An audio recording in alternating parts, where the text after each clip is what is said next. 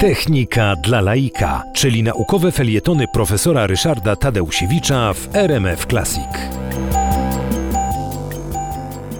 Sztuczna inteligencja miała wiele źródeł i rozwijała się w wielu różnych kierunkach. Zresztą ta diaspora do dzisiaj jest w pewnego stopniu widoczna, bo metody sztucznej inteligencji no, są właśnie takie troszkę zróżnicowane. Ale jeśli mówimy o źródłach sztucznej inteligencji, no to w pierwszej kolejności, zgodnie z tym, co mówiłem we wcześniejszych audycjach, było to przejście od obliczeń numerycznych do obliczeń symbolicznych.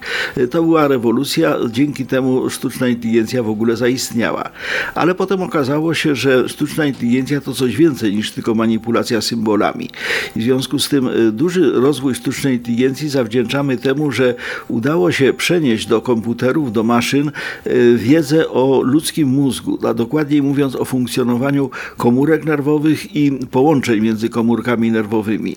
W ten sposób powstały sieci neuronowe, które potrafią się uczyć i rzeczywiście są jednym do dzisiaj jednym z najbardziej popularnych, jednym z najbardziej wygodnych narzędzi sztucznej inteligencji. Kolejnym źródłem informacji były badania psychologiczne.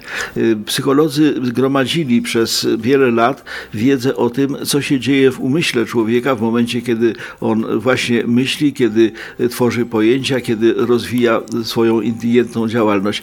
I wobec tego to było trzecie z tych ważnych źródeł sztucznej inteligencji. No i wreszcie na koniec tych takich najważniejszych źródeł można wy, wymienić różnego rodzaju badania kliniczne prowadzone głównie na ludziach z zaburzeniami inteligencji.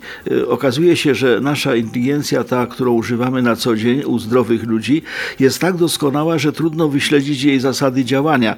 To jest tak, jak gdy między światem wewnętrznym naszych wyobrażeń, naszych myśli, a światem zewnętrznym, istniejącym obiektywnie, była idealnie przeźroczysta szklana szyba.